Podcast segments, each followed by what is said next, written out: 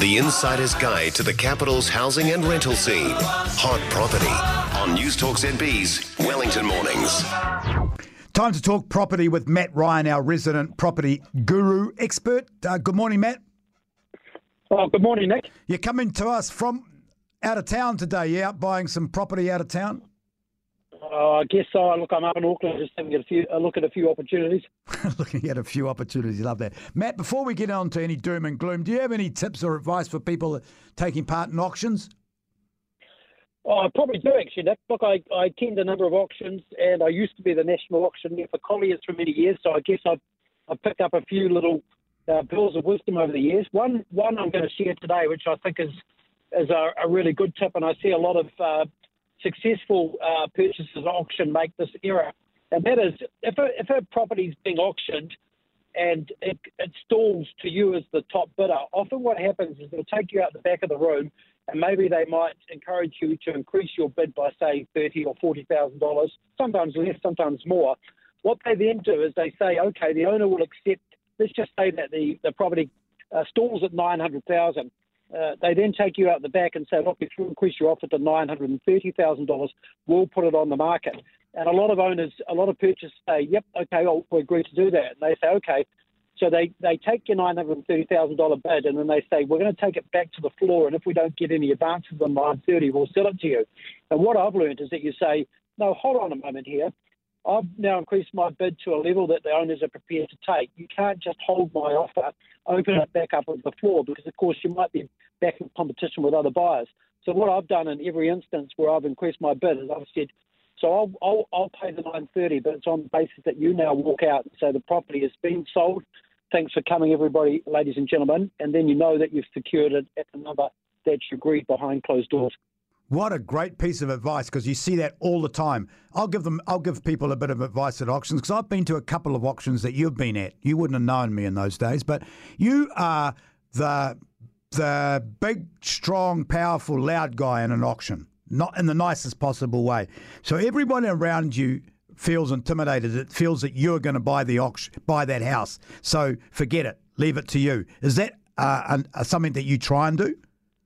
Oh, I do, I do actually. What I tend to do is try and take um, a centre position towards the back of the auction room because that way you can see everything in front of you, your competition, obviously the auctioneer. And I tend to try and a bit, a bit like a peacock, I guess. Um, it's important to psychologically outmaneuver your competition, and so often I will yell out. Sometimes the auctioneer might say to my opposition, he might be running out of steam, and I'll yell out, "No, there's plenty more where that's come from." Yeah. Or I'll, or I'll yell out something, I've only come here for the gold medal, I'm not walking away with the silver.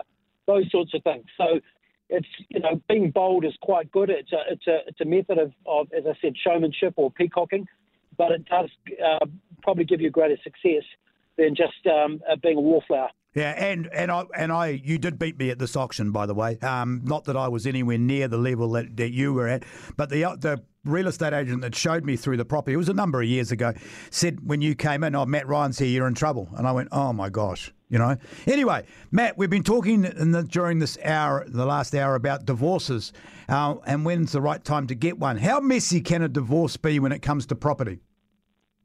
Oh, look, I think that the problem with buying property is that, well, not the problem with buying property, but when you're in a relationship with anybody, of course, when you enter that relationship, you only see uh, milk and honey, you only see the good times. It's very easy to enter into agreements or um, or buy property with somebody and don't actually look at what can happen if things go wrong. And that just goes for business partnerships as well, not just divorces, but friendships, all those sorts of things. So I think it's really important that you ensure that you, you go in with your eyes open, but also that you work out in the event that things don't go as well or as well as you'd like, that you've got a, a method for ensuring that everybody gets a fair and equitable share on the way out.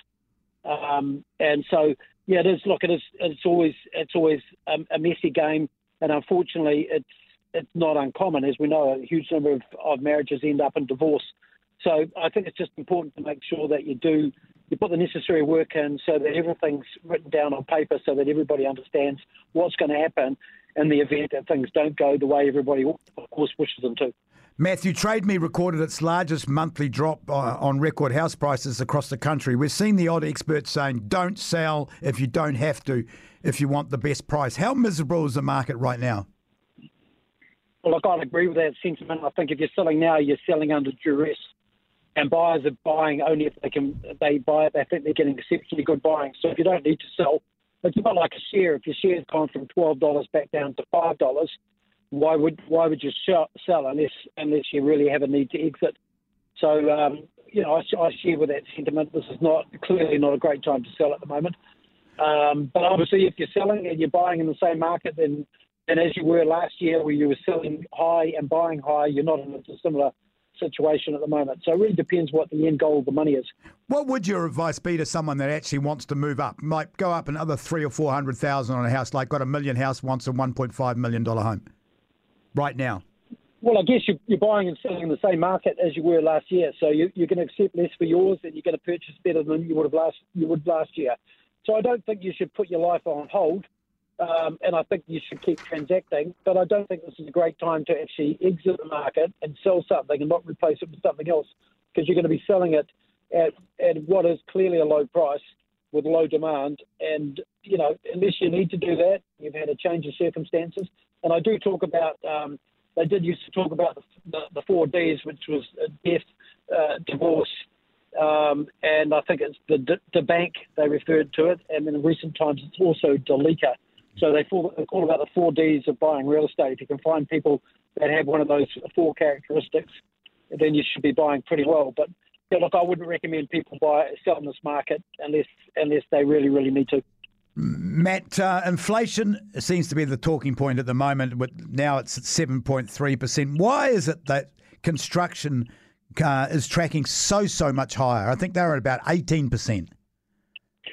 Well, look, I a lot of this, I believe, is because um, the government has uh, pushed a lot of people, or they have made uh, laws that have made new builds so much more attractive. So if you're going to if you're going to artificially um, change the equilibrium of what people were buying in terms of old versus new, then you're going to push a lot of pressure onto new builds. And as soon as you push a lot of pressure onto something, then suddenly the price of that's going to go up because there's greater demand for it and supply is harder, and that artificially pushes inflation up. So, look, I'm not surprised that inflation for building for new builds is 18%, simply because all the legislation regarding around new building, around tax deductibility, all those sorts of things, has clearly tilted the scale so that everybody's trying to buy new builds versus old.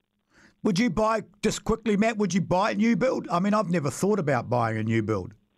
Well, well, philosophically, I don't particularly like them, and the reason why I don't like them is they're very hard to add value to. So when you buy something that's when it's brand new, there's not much opportunity to yeah, add right. actual value to it. So if the market moves against you, there's not much you can do.